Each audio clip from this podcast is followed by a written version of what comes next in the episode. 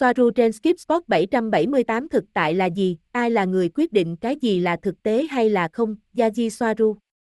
Thực tại là gì? Ai là người quyết định cái gì là thực tế hay là không? Yaji.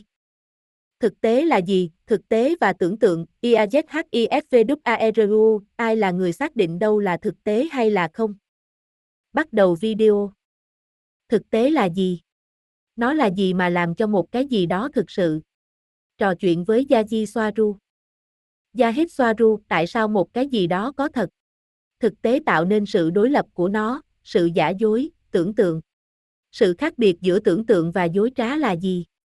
Chỉ thực tế là tưởng tượng chấp nhận rằng nó không phải là thực tế và sự dối trá áp đặt một sự giả dối như là thực tế. Nhưng vì bản thân thực tại chỉ có thể là một loạt các thỏa thuận giữa hai hoặc nhiều ý thức, ai là người xác định đâu là thực tại hoặc không phải là thực ngoài những người kiểm soát các thỏa thuận đã nói. Ví dụ như ca bang. Vậy thì thực tại chỉ có thể là khách quan bởi vì ý thức, nếu chúng không phải là tổng thể, là nguồn, chỉ có một nhận thức hạn chế. Sau đó mọi thứ bên ngoài nhận thức hạn chế đó, đều trở thành tưởng tượng, không thực tế. Trừ khi một cái gì đó có thẩm quyền tạo ra các thỏa thuận đi đến việc áp đặt rằng những gì không thể được quan sát trước đây, và do đó nằm ngoài thực tế của ý thức, như một cái gì đó bây giờ là thực tế. Như trường hợp của sóng vô tuyến hoặc vi sóng. Trước đây chúng không phải là thực tế, ngày nay chúng là hiện thực. Nhưng ai đã áp đặt điều đó? Từ một cơ quan với lý do rằng đó là một khám phá mới. Nhưng vì đó là một cơ quan có thẩm quyền, họ sẽ quyết định những khám phá mới nào là thuận lợi cho họ, để trở thành hiện thực và điều gì không. Vì vậy, chúng tôi có ý tưởng rằng một cái gì đó ở đó nhưng mọi người không thể nhận thức được nó nên họ không xem nó là thực tế. Ví dụ về điều này, hồn ma, UFO. Có những người muốn áp đặt điều đó là thực tế bởi vì đó là thực tế của họ vì bất cứ lý do gì, và họ sẽ bảo người khác thức tỉnh về điều đó. Nhưng những gì họ muốn nằm ngoài khả năng nhận thức của họ, đó không chỉ là những gì họ có thể nhìn thấy và cảm nhận bằng kinh nghiệm, mà là nhận thức của họ về mọi thứ như thế nào theo ý nghĩa là chúng cần được xác nhận bởi một cơ quan có thẩm quyền, nhưng, một cách khách quan. Có phải những thứ thực sự tồn tại mà không thể được nhìn thấy hoặc kiểm tra theo bất kỳ cách nào từ quan điểm nhận thức của một người cụ thể? Theo quan điểm của người đó, thì không một người bình thường sẽ có thể tự biết rằng UFO không tồn tại, họ biết điều đó. Bởi vì anh ta chưa bao giờ nhìn thấy nó, anh ta biết rằng các nhà chức trách không chấp nhận rằng nó tồn tại. Họ biết rằng khoa học, vốn là tri thức cao nhất, ra lệnh rằng rất khó để một thứ gì đó có thể di chuyển ở những khoảng cách rộng lớn giữa các vì sao. Anh ấy biết rằng họ làm giả các video trên YouTube. Họ làm giả ảnh trên tạp chí từ trước khi có Internet tôi biết đến trường hợp hai anh em chụp ảnh nắp lọ bằng máy ảnh tốc độ cao. Họ đã chụp nhiều bức ảnh tung nắp như một trò chơi ném dĩa. Và họ đã in những bức ảnh đó và gửi đến một nhà UFO học ở đất nước của họ. Và họ coi chúng là thật. Họ đã điều tra các bức ảnh một cách chi tiết và thấy rằng nó không có chỉnh sửa. Đó là những bức ảnh là sự thật. Họ đã in hàng chục cuốn tạp chí với nắp lọ trên bìa. Những người anh em đó biết rằng không có UFO. Bởi vì nếu họ tạo ra một vụ tai tiếng như vậy bằng một chiếc nắp lọ đơn giản, thì những người khác chắc chắn cũng đã làm theo cách của họ. Vì vậy, đối với họ không có UFO vì luôn có lời giải thích. Họ thực nghiệm dựa trên kinh nghiệm của họ với những gì họ đã làm chỉ để gây cười. Họ không thể và sẽ không bao giờ tin vào điều khác trừ khi được xác nhận bởi một cơ quan có thẩm quyền. Vì vậy, không có UFO. Không đối với họ. Đó là thực tế của họ. Nhưng theo quan điểm của tôi bây giờ, tôi đang ngồi bên trong một UFO, tôi không thể hình dung được ý tưởng rằng nó không tồn tại. Nó dường như không xa lạ với tôi, hay bất cứ điều gì, tôi hiểu rõ về nó. Đến mức bạn có thể tranh luận rằng nó chỉ là một loại máy bay cao cấp hơn nhiều so với những chiếc máy bay họ có trên trái đất. Nhưng đó là những chiếc máy bay. Thực tế của tôi không phù hợp với họ. Theo quan điểm của tôi họ sai, họ thiếu hiểu biết. Từ quan điểm của họ, tôi không tồn tại, tôi là một mảnh trong trí tưởng tượng của hai YouTube điên rồ làm điều đó vì tiền và sự chú ý, lời giải thích đơn giản nhất có xu hướng trở thành lời giải thích chính xác. Ở đây, với tất cả những điều này là thực tế chỉ có thể tương đối với một quan điểm nào đó. Tôi không thể nói với hai người đó rằng họ sai. Đó là áp đặt quan điểm của tôi lên họ.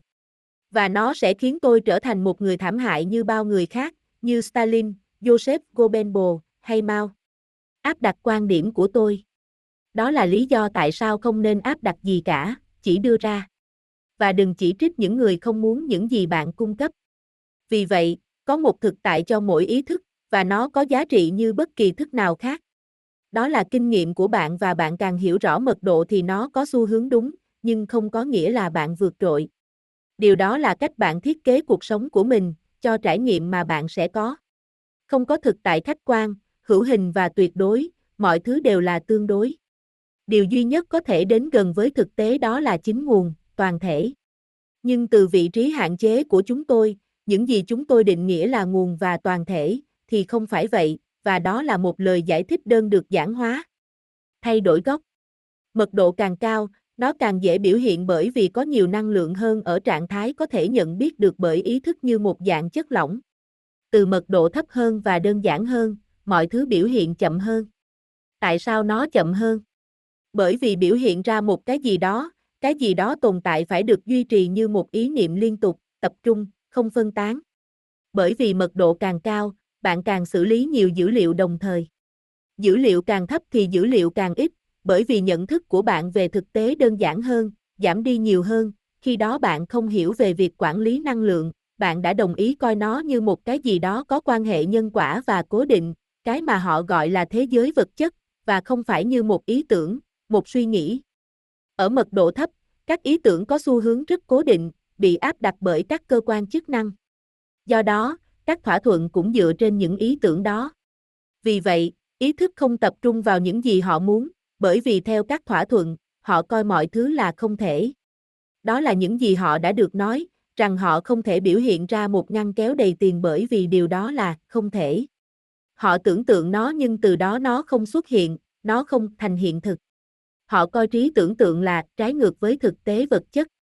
Trong khi bản thân họ có thể có khả năng thấy rằng mọi thứ mà họ gọi là hiện thực vật chất đều từng là trí tưởng tượng. Họ có nó ở phía trước của họ, tuy nhiên họ không nhìn thấy nó. Toàn bộ thế giới vật chất được nhận thức từ mật độ cao là trí tưởng tượng. Điều duy nhất ngăn cách mật độ cao và thấp là các thỏa thuận nhận thức. Một lần nữa điều duy nhất giới hạn bạn là ý tưởng rằng bạn bị giới hạn. Tất cả mọi thứ được nhìn thấy, mọi thứ được nhìn nhận như thế giới bên ngoài là kết quả của vô số thỏa thuận tri giác. Những gì bạn có thể làm trong thế giới vật chất chỉ phụ thuộc vào tâm trí và trạng thái của bạn. Người ta đã chứng minh rằng nếu bạn đặt hai người vào một thành phố xa nơi họ ở, hàng nghìn dặm so với nơi họ ở, và tất cả những thứ khác đều bình đẳng, bạn cho họ thay hai bộ quần áo, một đôi giày, một ba lô và 10 đô la. Bạn đưa cả hai người vào một góc của một thành phố xa lạ, một người thuộc tầng lớp thấp, trung lưu, người kia là triệu phú doanh nhân, sau vài tháng, một người vẫn còn nghèo, người kia đã xây dựng một doanh nghiệp. Sau 6 tháng, ít nhất một người trong số họ đã có việc làm, người kia đã có nhà riêng và hai chiếc xe hơi. Chính trạng thái tinh thần của bạn, nhận thức của bạn về mọi thứ như thế nào và cách mọi thứ vận hành sẽ quyết định thực tại của bạn. Từ mật độ cao, một ý tưởng trở thành hiện thực. Bất cứ điều gì nghĩ đến đều thành hiện thực. Mà không cần hỏi bạn. Ở mật độ trung bình cao, bạn vẫn trải nghiệm những điều xảy ra với mình, bạn có thể tập trung vào những gì bạn nhớ về mọi thứ như thế nào khi bạn ở mật độ thấp hơn, chẳng hạn như 3 dê và 5 dê Nhưng bạn cũng tiếp tục mơ ước và để lại đằng sau mọi thỏa thuận. Bạn biết cách tập trung vào những gì bạn muốn, và đó là mọi thứ đang biến đổi trước mắt bạn. Mọi người đều trải qua điều đó, họ gọi chúng là những giấc mơ. Những gì bạn có trong đầu là những gì bạn sẽ mơ, và nếu bạn mơ thấy những điều trần tục thì đó chỉ là vì đó là những gì bạn có trong tâm trí.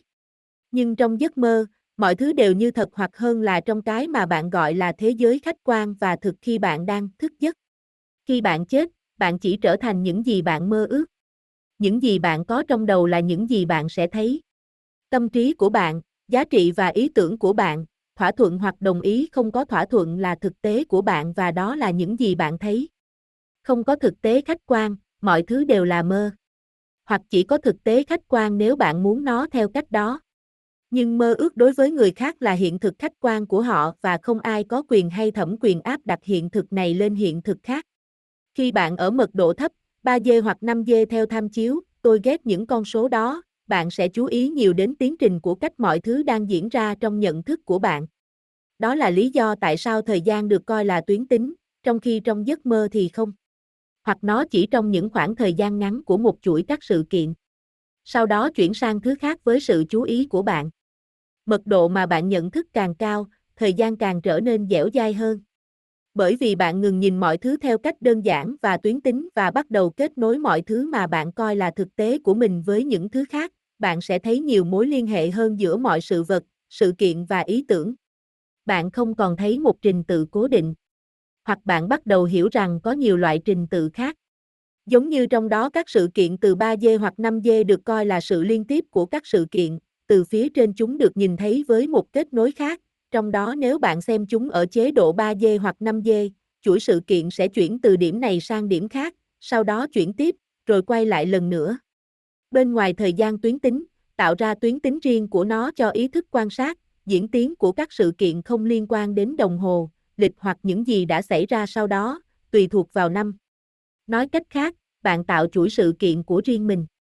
Nhưng nó thậm chí còn phức tạp hơn, bởi vì những gì được mô tả ở trên vẫn là tuyến tính ngay cả khi nó là theo ý thức đã nói. Càng lên cao, nó càng phức tạp hơn, bởi vì các sự kiện không chỉ được nhìn nhận theo tuyến tính riêng của chúng tương phản với 3D và 5D, mà còn nhảy từ dòng thời gian hoặc vũ trụ song song sang dòng thời gian khác, hoặc ngược lại hoặc không theo trình tự. Và điều đó tự nó cũng không chỉ tạo ra logic riêng của các sự kiện về những gì là một thực tại, mà từ quan điểm của ý thức trải nghiệm điều đó, mọi thứ từ vị trí đó có ý nghĩa hơn nhiều so với vị trí quan sát tuyến tính. Lần lượt tạo ra những thỏa thuận và cách nhìn nhận thực tế của riêng họ. Vũ trụ của riêng nó với các quy luật riêng của nó. Hoàn toàn không tương thích và không thể hiểu được đối với một ý thức ở mật độ thấp hơn hoặc trạng thái thấp hơn. Vẫn luôn theo cùng một nguyên tắc. Nó chỉ là về cách xử lý những gì được hiểu bằng nhận thức, bằng sự kiện và thỏa thuận. Nhưng bên trong, không phải là quan sát những gì xảy ra bên ngoài chính mình, bởi vì không có gì bên ngoài chính mình. Nhưng những ý tưởng đó có nghĩa là gì mà cùng một ý thức duy trì cho chính nó, các giá trị của nó và cách nó áp dụng chúng trong sự tồn tại của nó. Ở trong trạng thái ý thức nơi những gì có thật hoặc không có thật được giao cho người khác hoặc cơ quan có thẩm quyền, đó là lý do tại sao bạn ở trong mật độ thấp đó. Nhưng không có mật độ, nó là thỏa thuận và nhận thức. Nhưng như chúng ta đã nói trước đây, có một mật độ tồn tại cho mỗi ý thức. Nó chỉ được xác định bởi phạm vi của những thứ mà nó có thể cảm nhận được, nhưng điều này theo quan điểm của mật độ cao hơn ví dụ đó. Từ vị trí cá nhân của bạn, nó chỉ là mật độ của bạn, và những gì bên ngoài nhận thức và hiểu biết của bạn đơn giản là không tồn tại, và bất cứ điều gì nằm ngoài nhận thức và hiểu biết của bạn, thực sự không và không thể tồn tại đối với ý thức của bạn. Robert, có một tâm trí lành mạnh có nghĩa là gì? Ví dụ về hai người trong một thành phố, hoàn toàn đồng ý, không đổi với những gì bạn muốn để tạo ra thực tế đó. Yahid Swaru có một tâm trí lành mạnh có nghĩa là gì? Tôi thấy gần như không thể xác định được, từ tâm trí tuyệt đối tất cả là lành mạnh, nếu không nó sẽ không phải là tâm trí. Nó sẽ chỉ là không lành mạnh từ quan điểm được áp đặt bởi một cơ quan tâm trí khác. Nhưng theo hiểu biết của riêng tôi thì không có cái gọi là bệnh tâm thần như con người đã mô tả và trình bày. Robert. Bạn nói đúng, vâng. Điều đó có nghĩa là những người quản lý để biểu hiện mọi thứ nhanh hơn, họ sẽ ở mật độ cao hơn, ít dày đặc hơn. Yahid Swaru, nó phụ thuộc vào những thứ gì, bởi vì con người rất tốt và rất nhanh để biểu hiện mọi thứ. Thật tệ là những điều này là những cơn ác mộng. Do đó, tốc độ biểu hiện không có tính chất quyết định, nhưng điều gì được biểu hiện theo câu hỏi là điều gì được mong muốn và điều gì không mong muốn. Robert, những điều tốt đẹp, đó là điều tôi muốn nói, hạnh phúc, sống hạnh phúc.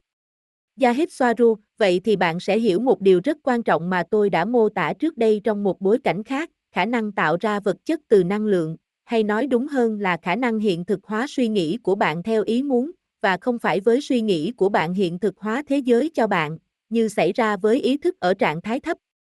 Robert, nhưng trong gradin mật độ này, bởi vì nó là một gradin, liệu những người có khả năng biểu hiện mọi thứ và hạnh phúc, do đó, sẽ có tần suất cao hơn.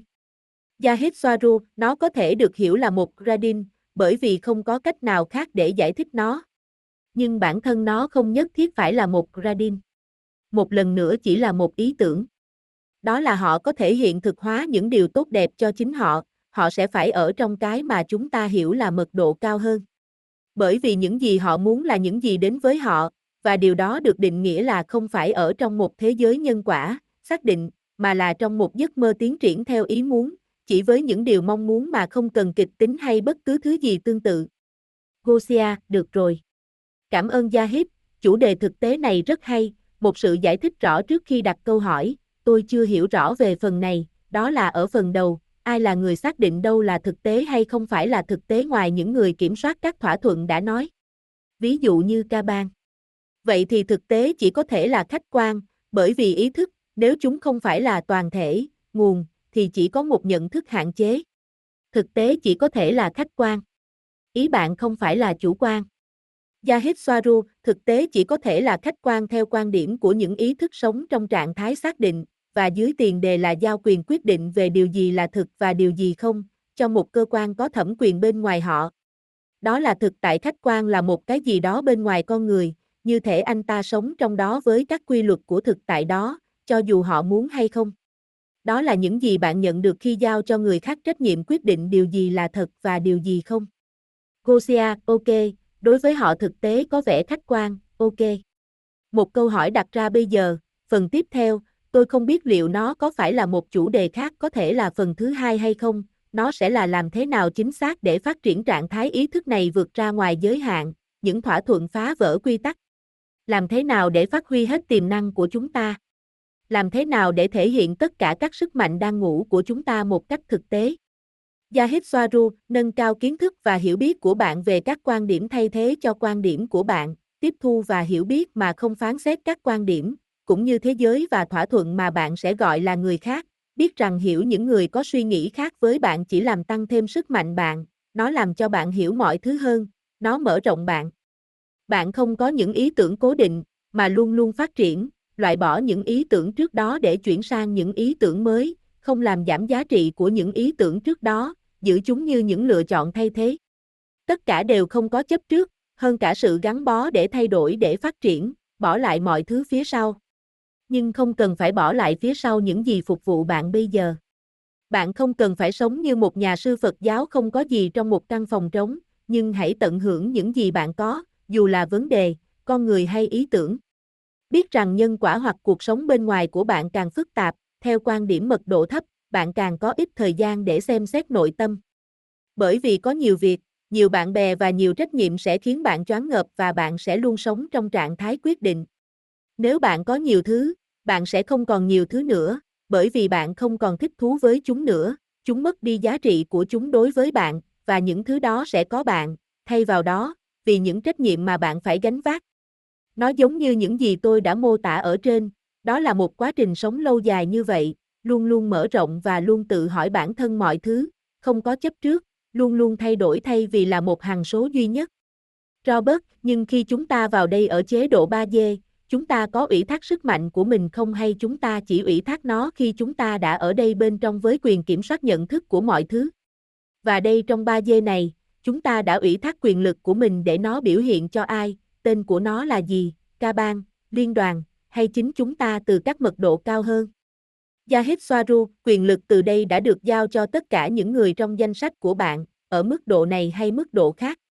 Ngoài ra còn có một thành phần của kế hoạch cuộc sống trước khi sinh, nhưng ngay cả như vậy, mọi thứ vẫn chỉ là một ý tưởng, ý tưởng rằng những sinh vật này giới hạn bạn, ý tưởng rằng bản thân bạn tự giới hạn bản thân trước khi nhập thể. Nó chỉ là một hệ thống niềm tin khác. Một đứa trẻ khi bước vào là tất cả trong sạch, có khả năng là tất cả mọi thứ. Và chính xã hội mà anh ta đang sống đang kìm hãm anh ta, áp đặt lên anh ta những hệ thống giá trị sẽ quyết định những thỏa thuận nhận thức mà anh ta sẽ sống phần đời còn lại của mình. Gosia, ok, có thực hành kỹ thuật nào, ngoài những kỹ thuật mà bạn đã đề cập, để giúp chúng tôi có được tất cả sức mạnh và sức mạnh vượt quá giới hạn không? Ví dụ, sức mạnh của bạn để đi xuyên qua các bức tường như là một thứ gì đó nằm ngoài quy luật, làm thế nào bạn phát triển được điều này? Bạn đã nói rằng đó là một con đường dài, vâng, nhưng một cái gì đó thiết thực để chia sẻ với mọi người. Robert, để chúng ta có thể đi xuyên qua các bức tường, Gosia. Gosia, tôi tưởng tượng rằng bạn đã không thực hiện bất kỳ kỹ thuật thiền cụ thể nào, nhưng bạn đã đề cập đến một số bài tập đồng hồ trước đây, chúng có thể giúp chúng ta giải thoát. Quyền năng chữa bệnh, tầm nhìn tâm linh, vờ vờ. VV cũng như tự phục hồi. Mọi thứ không phù hợp với hệ thống nhưng nằm trong khả năng của chúng tôi. Yahid Swaru, tôi nghĩ rằng những gì được mô tả ở trên là thực tế. Những gì họ muốn là có kỹ năng vào ngày mai, và điều đó thật khó. Họ cần phải đắm mình trong trạng thái nhận thức đó về toàn thể, chấp nhận mọi thứ và kết hợp nó vào bản thể của họ. Ví dụ, tôi có các bài tập phân chia thời gian, nhưng chúng sẽ chẳng có ích gì nếu bạn tiếp tục với cùng một tâm lý xác định, bởi vì thỏa thuận của bạn sẽ mạnh hơn so với thực hiện một vài bài tập đơn giản. Nó không thể được thực hiện là những gì ngăn cản bạn, bạn phải loại bỏ tâm lý đó trước, và đó là theo cách mô tả ở trên. Gosia, không, trên thực tế, ý tôi là các bài tập như đồng hồ. A. À, vâng tôi hiểu. Robert, Yahid, nhưng chúng ta có thể áp dụng chúng vào thực tế nếu chúng ta đặt tâm trí vào nó, để chữa lành, vâng. Yahid Swaru, chữa bệnh và tự phục hồi ngụ ý rằng bạn là một người không khỏe mạnh.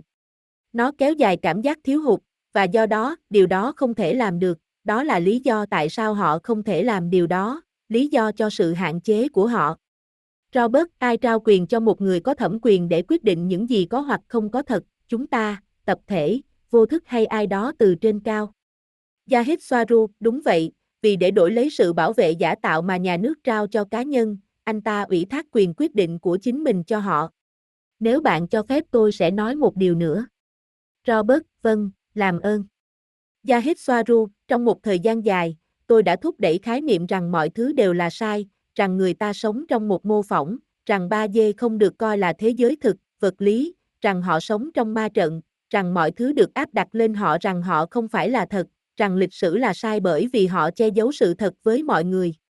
Theo quan điểm của tôi hoặc của nhiều người ở mức độ lớn hơn hoặc thấp hơn, điều đó vẫn đúng, nhưng tôi cũng đã nói rằng mọi người đều thấy những gì họ muốn xem và những gì họ muốn trải nghiệm. Và trong một thời gian dài, sự cần thiết phải phát triển ý thức tự chịu trách nhiệm về toàn bộ con người, danh tính của chúng ta và những gì chúng ta có thể, hoặc quyết định coi là đúng hoặc thật. Lâu nay chúng ta vẫn nói như vậy, theo quan điểm cá nhân, hoặc của mỗi người, bất kể họ là ai, thông tin hay tỉnh táo, những gì người đó, những gì mỗi người, mỗi cá nhân nhìn nhận là thực tế, theo định nghĩa là thực tế của người đó. Và từ quan điểm của bạn hoặc quan điểm chú ý của ý thức, đó là thực tế và không có gì khác. Và việc nói rằng một thực tại này chân thật hơn một thực tại khác, hoặc thực tế này hoặc thực tế kia là sai, sẽ chỉ được áp dụng từ một quan điểm khác, không bao giờ được áp dụng từ cùng một quan điểm của đối tượng mà thực tế đang được đặt câu hỏi. Chính tại đây, các chính phủ áp đặt thực tế của một số ít lên một số lượng lớn những người được giao quyền tự quyết định cuộc sống của họ, và đây là định nghĩa về chính phủ. Chính phủ đến lượt họ ra đời như một sự phản ánh các giá trị của họ. Nhưng định nghĩa về các giá trị sẽ được chuyển giao cho chính phủ của bạn, sẽ là những giá trị phù hợp với nhu cầu kiểm soát hoặc thống trị, sự thất vọng và thiếu quyền lực của chính người dân, tạo ra sự phản ánh những phẩm chất tồi tệ nhất của dân số trong chính phủ cai trị họ. Vì vậy, để có được một vị trí quyền lực trong chính phủ nói trên, bạn cần phải có những phẩm chất nhất định là tệ nhất trong người dân và theo chiều hướng leo thang, và có mức độ tâm thần ngày càng cao. Vì vậy, quay trở lại thực tế là gì? Đối với tôi, định nghĩa đơn giản nhất như một đơn vị của thực tại là hệ thống các giá trị, niềm tin và quan điểm với các quan điểm và bối cảnh cụ thể của chúng tại mỗi điểm của sự chú ý của ý thức. Đó là, mỗi người có thực tế của riêng họ và đó là thực tế, và nó có giá trị như của bất kỳ điểm chú ý nào khác. Vấn đề ở đây là con người sống trong xã hội, và có khuynh hướng mạnh mẽ là có tâm trí tổ ong, nơi họ ủy thác mọi thứ, như chúng tôi đã nói ở trên.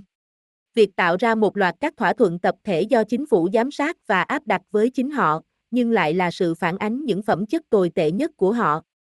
Vì vậy, chính tâm lý con người, việc họ không có khả năng suy luận và không thể tự quyết định điều gì là đúng, đã ủy thác điều này cho một hệ thống quyền lực bệnh hoạn, và do đó sẽ chỉ nhìn thấy lợi ích của chính nó, điều này sẽ khiến một nền văn minh dần dần thất bại, do mức độ thái nhân cách ngày càng gia tăng trong những người cai trị nó, cho đến khi nó đi đến sự sụp đổ là điều không thể tránh khỏi. Chỉ áp dụng để giải quyết câu hỏi thực tại là gì? Thực tại là tương đối với mỗi người, cho mỗi linh hồn, với trình độ tiến hóa và khả năng hiểu biết của nó. Sẽ chỉ có một thực tế tập thể áp dụng các thỏa thuận hoặc tuân theo các thỏa thuận giữa mọi người với thực tế của chính họ, nhưng thực tế tập thể đã nói sẽ chỉ là một loạt các thỏa thuận và sẽ không bao giờ được nhìn nhận theo cùng một cách, cũng không được giải thích theo cách mà mỗi cá nhân tạo ra nó thấy nó. Nhưng bản thân thực tại là riêng đối với mỗi người, bởi lẽ mỗi người cũng là một dòng thời gian. Điều mà mỗi người quyết định thực tế của họ là gì, là thực tế cho người đó. Thời điểm mà quyền quyết định thực tế của mỗi người không được tôn trọng là lúc các vấn đề bắt đầu. Sự thiếu tôn trọng và không có khả năng hợp tác với nhau để tạo thành một thực tại tập thể nuôi dưỡng tất cả các yếu tố của tập thể, và điều này phụ thuộc vào mức độ phát triển của ý thức, sự phát triển tinh thần và đạo đức của mỗi người, điều này sẽ được phản ánh trong chính phủ của họ, theo logic. Trong trường hợp này và với những lập luận này, mọi thứ đều là thật. Tất cả mọi thứ có thể được cho là có thật. Những gì bạn tưởng tượng cũng có thật, bởi vì nó là điểm khởi đầu để hiện thực hóa một điều gì đó, bất kể điều gì, như chúng tôi đã nói trước đây, mọi thứ đều từng là tưởng tượng. Nó có thể được coi là điểm tạo ra một thực tại hoặc một thành phần mới của thực tại. Quá trình sáng tạo. Nhưng đối với tôi, nó đến từ một dòng khác, nơi đã có, sự tưởng tượng điên rồ đến mức nào và điều đó được truyền đến hiện tại như một khái niệm được nhận bởi một người có khả năng tương thích về tần số tinh thần, hoặc ý thức để đọc thành phần năng lượng này, được hiểu như một cái gì đó chỉ là tưởng tượng. Từ mật độ và chiều kích cao, không có thời gian và không có khoảng cách. Sau đó, mọi thứ đã tồn tại. Không có gì được tạo ra, không có gì bị phá hủy. Thông tin chỉ được truyền từ dòng này sang dòng khác, từ mật độ hỗ trợ khái niệm được tưởng tượng dưới dạng sóng hài của tần số, đến một điểm khác mà nó chưa được quan sát bởi mức độ ý thức của những người sống với nó. Tất cả chỉ là hoạt ảnh với một dòng thời gian tiến triển dường như tuyến tính bởi ý thức hạn chế của những người sống ở mật độ thấp hơn nói trên. Điều này đang nắm giữ rằng thời gian không gì khác hơn là một hoạt ảnh tinh thần dựa trên khả năng của một linh hồn hoặc điểm chú ý, để biết rằng nó tồn tại. Thời gian tùy thuộc vào ý thức. Tóm lại, mọi người đều có quyền và nghĩa vụ tạo ra hiện thực của riêng mình, nhưng họ không có quyền áp đặt hiện thực của mình lên người khác. Nhưng nó phụ thuộc vào trình độ đạo đức và sự phát triển linh hồn nói chung, mật độ nơi mỗi người sống. Hiểu rằng bạn không bao giờ đạt được sự hiểu biết toàn diện về mọi thứ và toàn bộ. Từ mật độ thấp, hoặc từ bất kỳ mật độ nào, bạn không có khả năng hiểu mọi thứ. Vì vậy, cần lưu ý rằng điều đặc trưng của một linh hồn là nhu cầu mở rộng liên tục, đó là lý do tại sao nó tồn tại. Vị trí duy nhất phù hợp là chấp nhận rằng bạn không bao giờ có thể hiểu được mọi thứ, và bạn luôn cần có khả năng để thay đổi một khái niệm hoặc một sự kiện khác khi cái mới có ý nghĩa hơn cái trước. Không có bất kỳ chấp trước nào. Sự hiểu biết rằng mọi thứ phải được buông bỏ để có lợi cho một thứ gì đó được mở rộng hơn. Bởi vì đó là những gì các linh hồn làm, chúng mở rộng vĩnh viễn. Đừng giữ những chấp trước dưới bất kỳ hình thức nào, đặc biệt là đừng dính mắc vào những ý tưởng và khái niệm sẽ luôn bị giới hạn. Hiểu rằng mỗi người có mức độ hiểu biết của riêng họ, và có thể hiểu hoặc có thể không hiểu của bạn. Bạn có thể cung cấp cho anh ấy một sự hiểu biết, nhưng bạn không bao giờ có thể ép anh ấy thay đổi bất cứ điều gì hoặc chấp nhận bạn. Mở rộng là tất cả hoặc một điều mong muốn một linh hồn. Giữ các chấp trước vào các ý tưởng sẽ kìm hãm sự phát triển. Điều này đặc biệt rõ ràng trong trường hợp một cơ quan có thẩm quyền áp đặt sự thật lên một người hoặc nhiều người, bởi vì họ không làm như vậy với tư cách là cung cấp kiến thức, mà là áp đặt một cái gì đó nhằm mục đích thu được lợi ích cho chính họ. Điều này là do sự phát triển về đạo đức, tinh thần và đạo đức thấp vốn có của nó. Phát triển thực tế của chính bạn, chịu trách nhiệm về bản thân và những gì bạn quyết định là thực tế cho chính bạn. Luôn hòa hợp với thực tế của những người xung quanh. Nuôi dưỡng nhau bằng thông tin với kiến thức tổng thể mà mọi thứ luôn bị giới hạn trong hiểu biết và tùy thuộc vào quan điểm cá nhân. Sống trong hòa bình. Robert, tôi thấy thật khó tin khi những người có thẩm quyền lại có nhiều quyền lực đến mức có thể thống trị tinh thần hàng triệu người, và điều tưởng tượng đó chỉ có thể trở thành hiện thực với một sắc lệnh. Nó chỉ có vẻ tuyệt vời đối với tôi, và chúng tôi là những người giao toàn bộ quyền lực cho những người này, nói chung. Yahid Soaru, chính người dân đã dần dần trao cho họ sức mạnh đó. Robert, vâng, dần dần. Gosia, câu hỏi đặt ra là, liệu họ có đạt được điều đó bởi vì họ có nhiều kết nối với nguồn và sức mạnh biểu hiện của nó không?